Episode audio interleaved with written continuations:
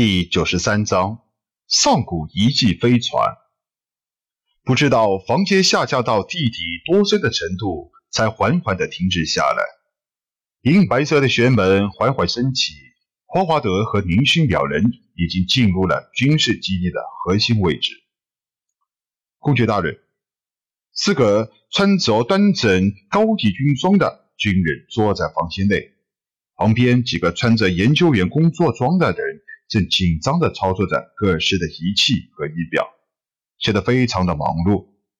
很显然，他们事先已经从遍布基地的各式监视器中发现了霍华德公爵的到来。嗯，研究结果怎么样了？霍华德公爵微笑的点了点头。都坐下说话吧。几个人的脸上。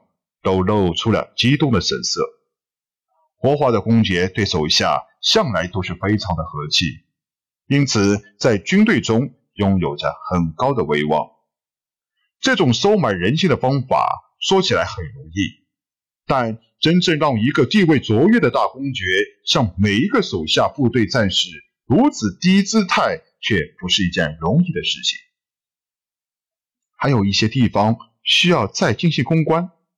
一个领头模样的军官向霍华德报告：“估计这次战争中便可以进行首次实验了。”“嗯，很不错，继续努力。”霍华德拍了拍军官的肩膀，指指宁勋说道：“这位是宁勋，兽人佣兵团的团长，以后他也算是我们庞德领地的成员了。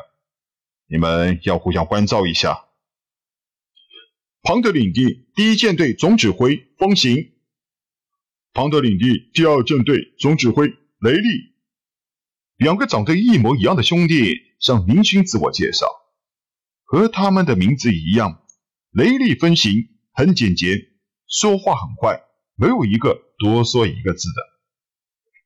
你好，我是第三舰队总指挥科比，这次对飞火流星两国战胜派出的舰队。就是由我来指挥，希望合作愉快。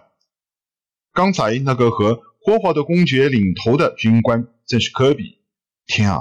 邻居心中一阵感叹：霍华德竟然保留三支千船舰队，这仅仅是表露在自己面前的实力，恐怕霍华德还有不少的隐藏实力吧？林勋有些震惊的看看霍华德，虽然如此。拥有三支千船舰队已经够让林勋吃惊的了，这些可都是标准的斗族级战舰啊！你好，合作愉快。林勋也客气的和科比打了一声招呼。这次战争的舰队将会在一周以后出发。霍华德想了一下，小宁，你的兽人佣兵团这次。就作为特别行动小组随军出战，地位与科比一样。佣兵酬金方面会按照你的这次战斗成果结束后结算，你看如何？霍华德的想法很合明勋的意思。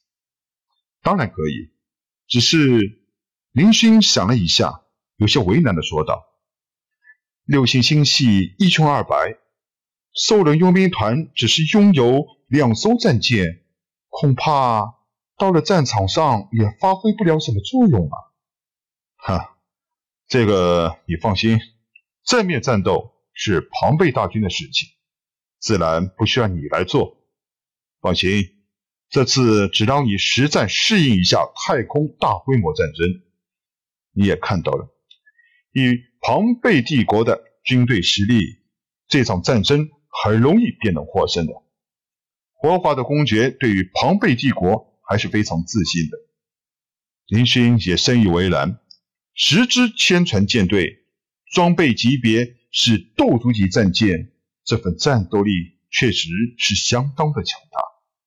说白了，这场战争各个贵族都是抱着抢功劳、捞功勋的目的去的，和平时时期想要获得军功是非常艰难的。战争是普通人的噩梦，却是上位者获得功勋的最佳时机。尤其是这种对付以强凌弱的战争。霍华德也觉得宁勋的领地现在实力实在是太差了，想通过合法渠道为宁勋的六星星系捞到一点好处。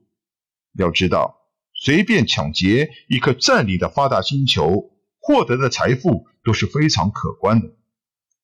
霍华德也想直接对宁勋进行军事上的支援，但是那样做的话，很可能便会被帝国皇帝注意。今天让宁勋看到这些，其实是想告诉宁勋庞德领地的实力，让宁勋死心塌地的为庞德领地拼命，而让兽人佣兵团参战，就是想说明一点，自己有实力。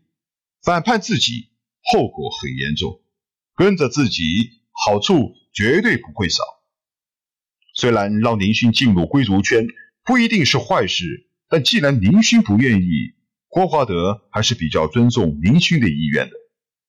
霍华德只是想留住宁勋，留住宁勋手上的那些神秘武器。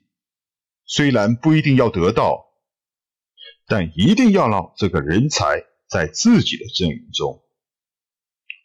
好吧，那就这样吧。林勋不傻，也体会到了霍华德的用意。那个给自己兽人佣兵团挂上的特别行动小组的称号，恐怕是清场小组吧。呵呵，那就这么定了。小聂，你直接通知你的佣兵团成员前来庞贝领地吧。走，我带你看一样我送你的礼物。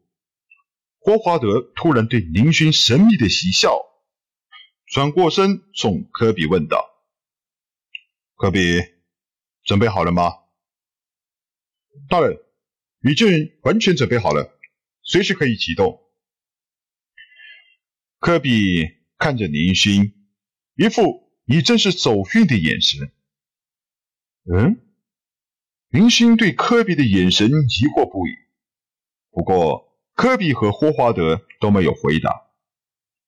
还好，这次没有让林勋继续在基地中的各处危险的通道中左拐右拐的，仿佛是纸片一样，没有任何的声音。实验室的一面墙壁升起，露出了一间非常庞大的大型车间。车间中很干净，没有那些零零碎碎的仪器仪表。一艘外形奇特的小型飞船安静地躺在车间中央，飞船底座上的几部能量闪耀灯还在不停地闪烁，说明着它现在可以随时的启动。飞船的外形有点酷似小宝改造的风格，只是这艘飞船比较小，长度还没有达到十米，高度和宽度也仅仅五六米，尺码几乎和小宝。在垃圾星制造的那艘垃圾一号有的相比，飞船的材料看上去更像是半透明的白玉制成。仔细搜索船身，竟然看不到一丝的接口之处，甚至连进入战舰的旋门在哪里也不能看出来。最重要的是，林勋搜索自己对战舰的记忆中，竟然没有任何有关这种战舰的印象。公爵大人，这是林勋可以保证，这不是现代各国太空舰队的标准制式化武器装备。要知道，军用飞船的种类不多，各国的型号不同，外表却大同小异。林勋已经了解的差不多了，不可能认不出来。这艘战舰各个方面都显得太过诡异，林勋甚至不敢肯定。它是否能飞得起来？如果不是能量全满的闪耀灯显示，林勋甚至不能相信这是一艘飞船。说是一块很漂亮的石头还差不多。